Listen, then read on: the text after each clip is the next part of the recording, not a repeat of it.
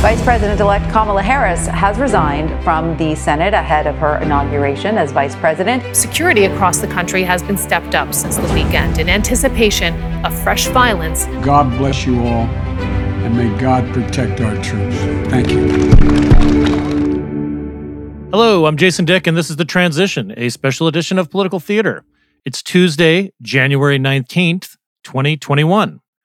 The last time we spoke with Jim Bendat, the author of Democracy's Big Day, the inauguration of our president, 1789 to 2013, we talked a bit about the upcoming inauguration of Joe Biden, and we were expecting that things might get a little weird maybe with this year's ceremony, and that at a minimum, it would just be quite memorable.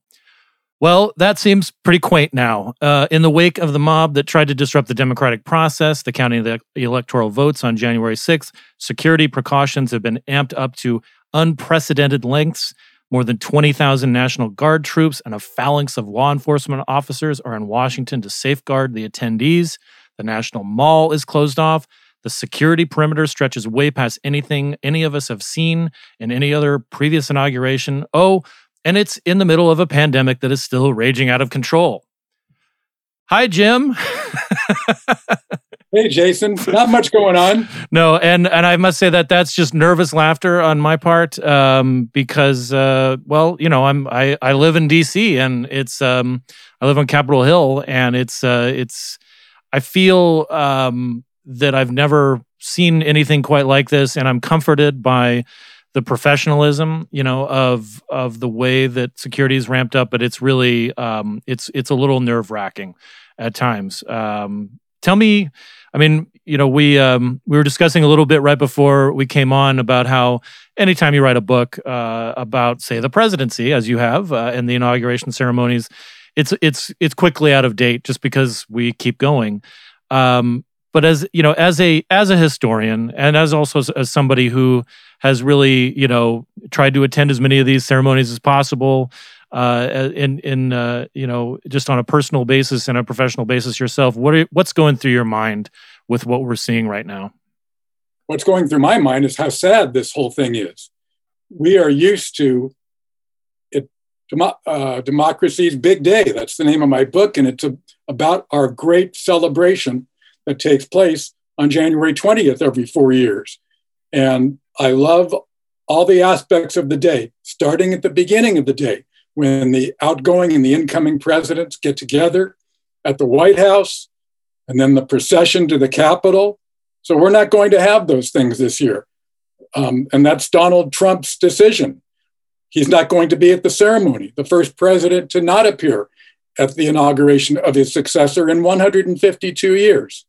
Now, some Trump people might think that that's great. And I know plenty of Biden supporters who think it's terrific that he's not going to be there. But I don't think it's really great for democracy. I don't think it's really good at all for what it shows the world who's watching. And uh, about that, I mean, some you know there there has been um, a, a, not insignificant number of people who have questioned whether we should have even had this inauguration. Um, but I also understand that much like Congress wanting to get back into the Capitol as soon as possible after, on January 6th uh, and continue with the county of the Electoral College, there is a symbolism that's at work here, even if you've got eight foot tall fences and, and all these defenses. Talk about, you know, like put this into context for us that we haven't seen anything like this, but it, it this does seem more like an important thing uh, for us to observe just as a as a country, like uh, the symbolism of it. Yes, your analogy is good. They got back to work on the night of January the sixth, and the ceremony is going to go on. And the most important aspects of the ceremony are the the taking of the oath by both Joe Biden and Kamala Harris, and the inaugural address. So those major aspects of Inauguration Day will go forward in the regular location, the same location that our inauguration ceremony has uh, taken place at on the west front of the Capitol since 1981. It's going to be there again. So it's, I think I agree that the symbolism is important, that our democracy continues despite what some people might want. And uh, I mean, the I guess also when you think about Biden's journey to the presidency has been one that is just has been this long journey and filled with tragedy on a personal and a political level. Um, and you know he'll be the oldest president ever inaugurated, and then Kamala Harris will be the first woman woman, the first uh, woman of color, you know, the first South Asian woman, um, and you know, Justice Sotomayor, uh, the first uh, Latina Supreme Court justice, will swear in, swear her in. I mean, there's going to be a lot of big stuff going on too. Absolutely, and that part is great. That part, that's the that's the part that I'm looking forward to. I take it you are you are going to watch this uh, as as somebody you know uh, as, as steeped in the history uh, of of it and and really being you know a, a, an historian of the of the ceremony. What are you what what are you looking for? Uh, you know, as as both a you know just a, a citizen and as an historian. Well, the main thing I'll be looking at will be all the differences that we're going to have this year. I mean, I've studied all these inaugurations. I've seen every one of them on either TV or on old kinescope films going back to 1953. So I mentioned the fact that we're not going to have the early morning meeting of the old and the new. We're not going to have the procession. But then also, we're not going to have the traditional inaugural luncheon. There won't be the regular inaugural parade. Instead, they're going to have some kind of virtual parade. We won't have the inaugural balls at night. So the whole day is going to be different. So I'll be looking for all those differences. I also always look to see what kind of quirks and screw ups, botched um, oaths, whatever kind of thing like that might take place. So I'm looking for the uh, traditional as well as the odds and the ends one thing that occurred to me is that with I mean, maybe this is just my you know my pop culture hat uh, that I put on when I when I saw some of the uh, folks who will be performing.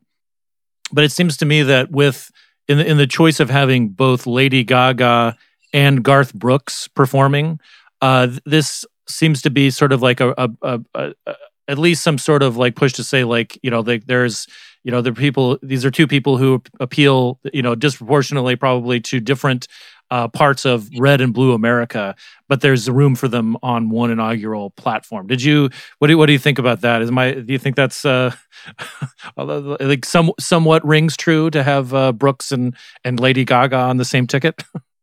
I agree. That's more symbolism, and it's it's part of Joe Biden's theme. We're going to hear an inaugural address tomorrow, and the theme is going to be one of unity. I have no doubt about that. I'm sure he'll talk some a few specifics, but an, an inaugural address is only about 15 minutes in length, 20 at the most. So his main theme is going to be one of wanting to try to bring our country together. It's going to be very difficult after all we've been through.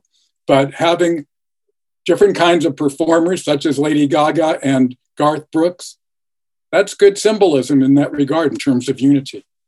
And you know, with the exception of Jimmy Carter, who is 96 and you know is is still you know kind of dealing with uh, cancer, uh, fighting that off. And again, we're in the middle of a pandemic. We'll have all the the former presidents. We'll have Bill Clinton. We'll have Barack Obama. We'll have George W. Bush. And one thing that I noticed, uh, this sounds a little um, different. That usually, like in 2013, Biden and Obama went to Arlington uh, to, for for a, like a moment of of kind of remembrance on uh, of you know fallen veterans and so forth. And and this time it sounds like all of them are going, like the Bush and Clinton and Obama and Biden are all going to Arlington. Is that has has there been anything like that in the in the past that you that you know of? I don't recall anything quite like that at all. Yeah, but um, they'll have the time to do it. There's no inaugural luncheon. There's no inaugural parade. So that's a great gesture. It's a great, another great symbolic act of showing Democrats and Republicans together. So, looking forward to watching that as well. The uh, um, you know the, there there have been some shifts in venue. You know the the it used to be on the East Front before um, you know before it just sort of outgrew like how the, what the East Front could absorb in terms of attendance and so forth. And I, I mean it, it occurs to me that in 1919 you know we we were in the middle of another you know pandemic uh, the the the influenza pandemic that killed millions of people. Um, and um, and I, but I don't recall hearing anything about like you know like like the, the, any kind of precautions that they were taking. It didn't seem like. I mean, granted, we some of the records are a little spotty, uh, even with the Senate and House historian and White House historians' offices. But I don't recall any. I mean, there was nothing like what we've been going through like this this year with the the pandemic pre- preparations.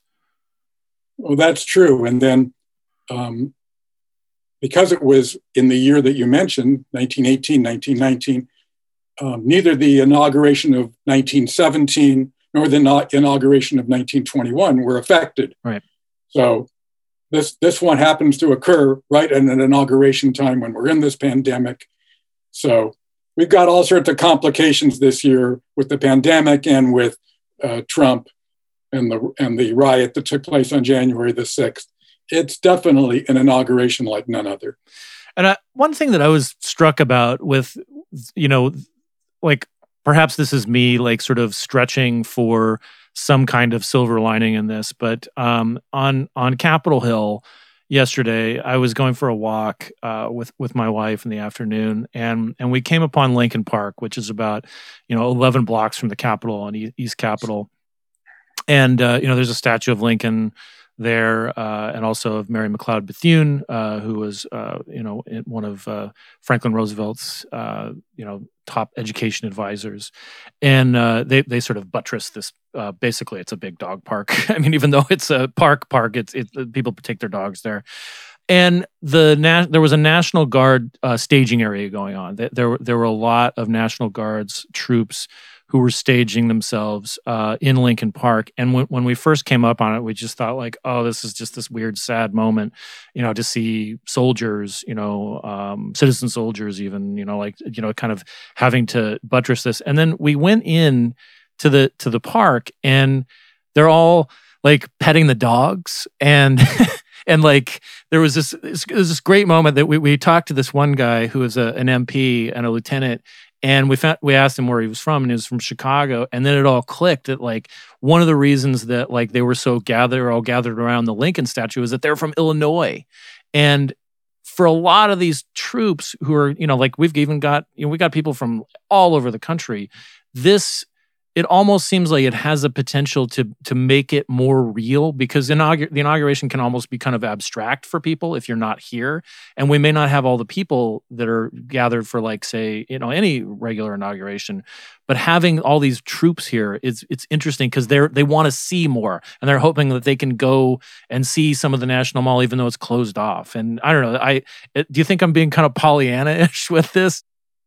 That is as good a positive spin as I've heard about all these troops being in Washington.